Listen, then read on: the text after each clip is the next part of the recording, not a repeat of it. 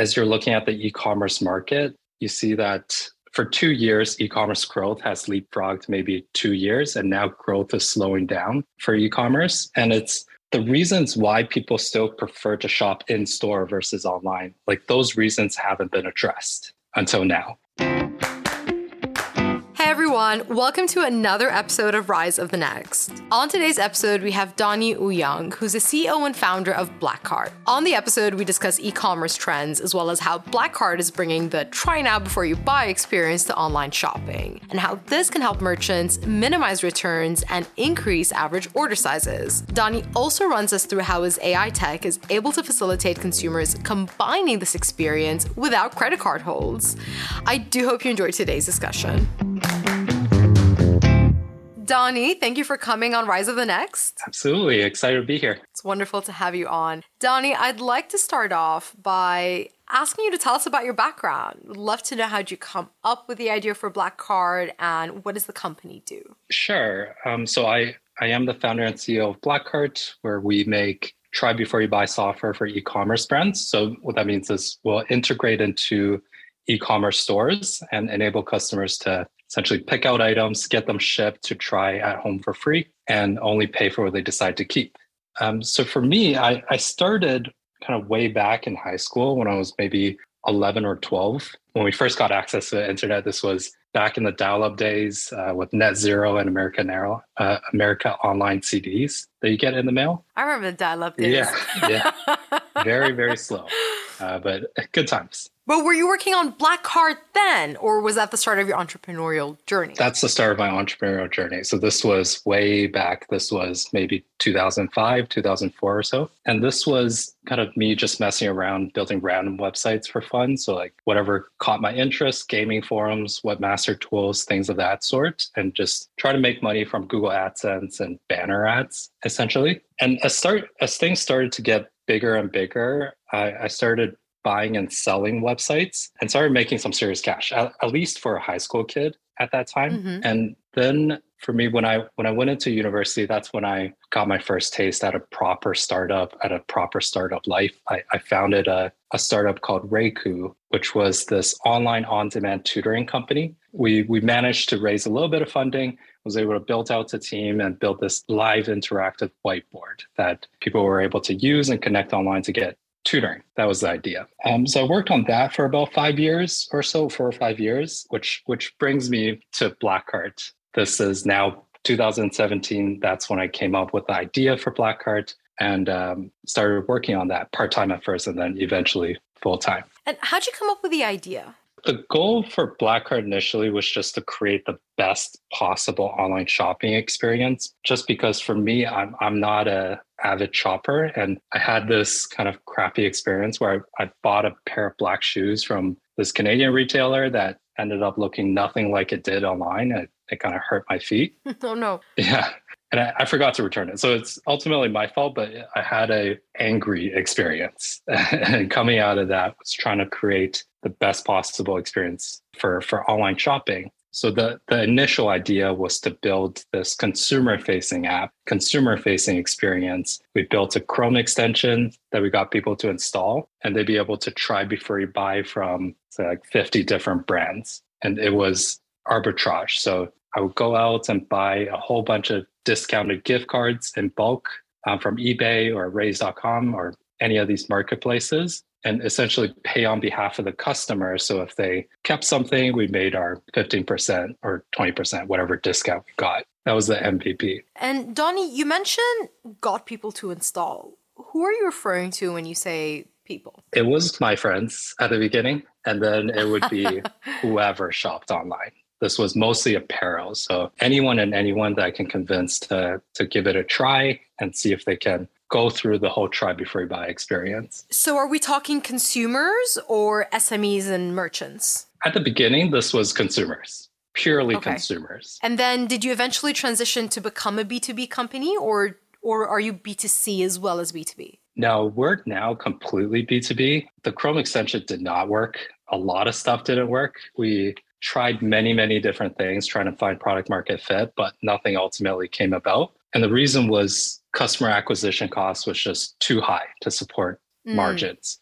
Um, but what we realized was if we tied um, trying a specific product with a specific brand to our consumer ads and made the call to action try before you buy, the customer acquisition cost dropped by half. So at that point, it was pretty clear that maybe the B2B side had some legs. And that's that's why we decided to pivot and apply to 500 and build it out, see if it works. And when you pivoted, what were the specific challenges that you decided to address in retail? For retail in general, even today, as you're looking at the e commerce market, you see that for two years, e commerce growth has leapfrogged maybe two years, and now growth is slowing down for e commerce. And it's the reasons why people still prefer to shop in store versus online, like those reasons haven't been addressed until now. It's being able to touch, feel, and try products before you make a purchase decision. And that that has been this experience gap that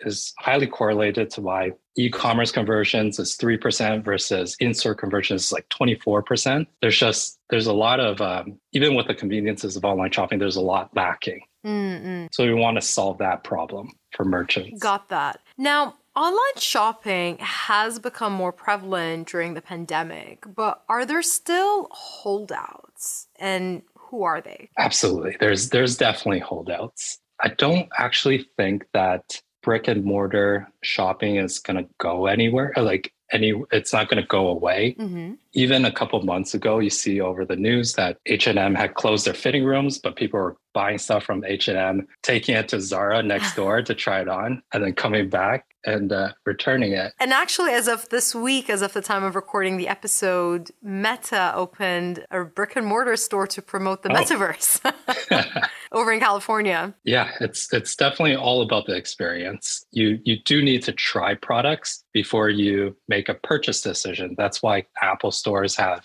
their devices laid out for you to try. It's not behind glass cases. If you walk into a Nike store, you're going to put on those shoes before you kind of pull out your credit card and pay for it. It's just part of the success formula of retail in general. Now, is it a part of demographics or does the industry depend on them? I think at least from our data, it's across the board. It's not just millennials. We definitely have a lot more millennials that go through the whole try before you buy experience and they come back and they love it mm-hmm. and their NPS mm-hmm. scores are very high. But it's we're seeing this across the board. Whoever wants to shop, um, particularly if they shop online, they they do want to verify, be intentional with how they spend the money, verify that this product is it, it fits with their lifestyle, fits with their body or their everything else that they're gonna purchase. Now, how do you convince merchants to ship goods to consumers without a credit card hold? We do this as part of our core technology. Our core technology is our fraud AI, mm-hmm. which scores the risk of every single order that goes through. And that's one of the main value propositions of Blackcart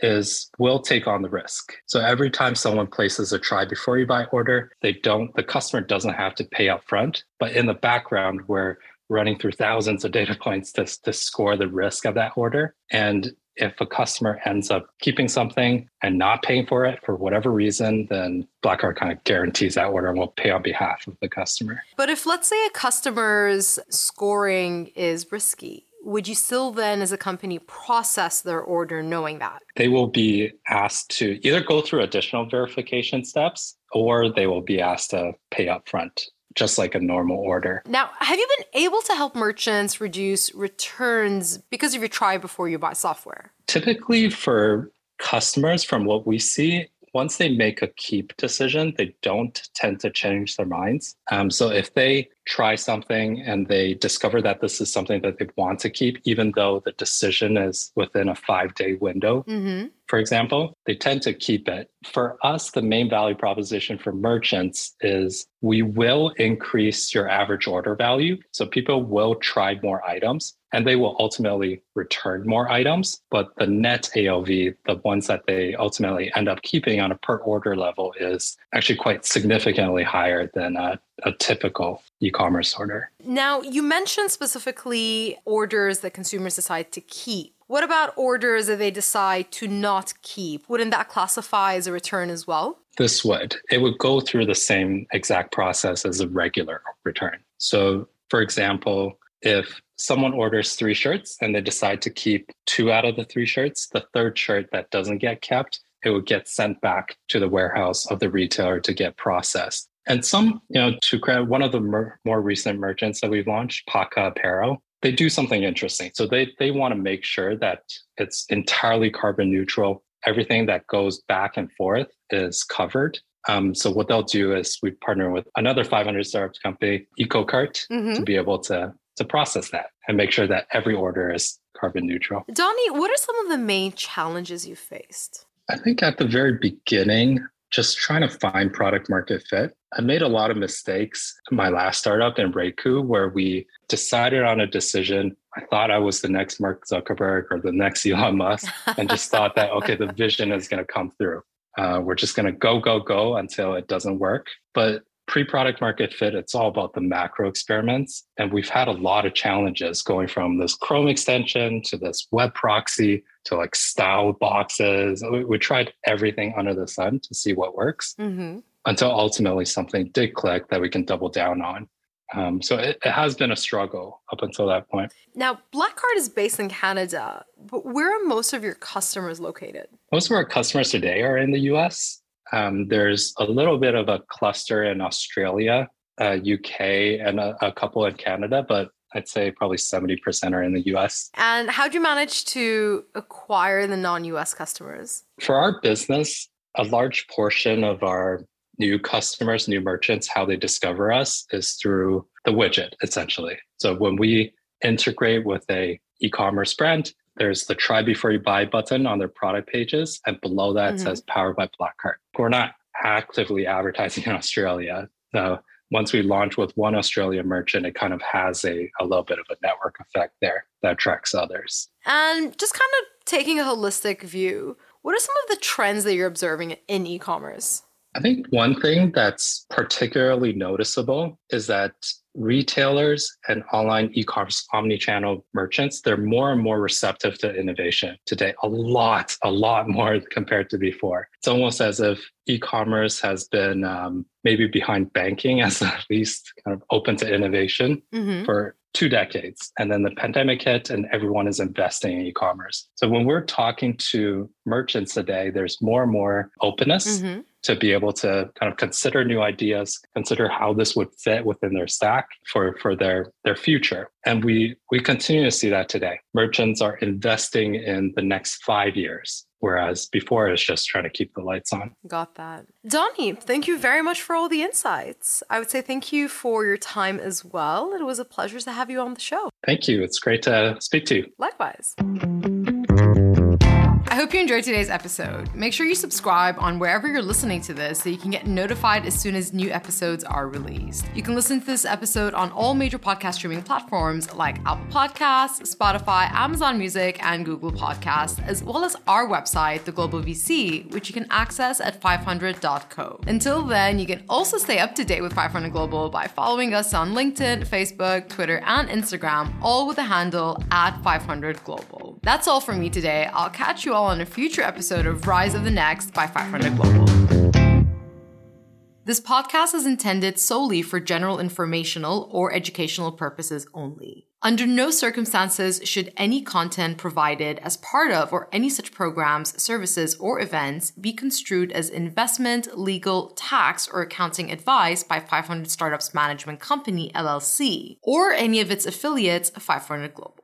500 Global makes no representation as to the accuracy or information in this podcast. And while reasonable steps have been taken to ensure that the information herein is accurate and up to date, no liability can be accepted for any such error or omissions, and 500 Global accepts no responsibility for any loss which may arise from reliance on the information in this podcast. Under no circumstances should any information or content in this podcast be considered as an offer to sell or solicitation of interest to purchase any securities advised by 500 Global or any of its affiliates or representatives. Further, no content or information in this podcast is intended as an offer to provide any investment advisory service with regard to securities by 500 Global. Under no circumstances should anything herein be construed as fund marketing materials by prospective investors considering an investment into any 500 Global investment fund.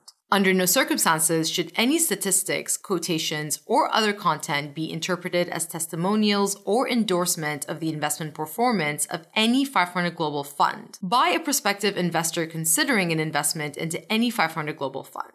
This podcast may contain forward looking statements which involve risks and uncertainties, and actual results may differ materially from any expectations, projections, or predictions made or implied in such forward looking statements. This podcast includes content delivered by an independent third party that is not related to or controlled by 500 Global. All views and opinions represented in the podcast by such third party are their own views and opinions and do not represent those of 500 Global. 500 Global makes no representations as to or guarantees of specific outcomes from attending or relying on the contents of the podcast.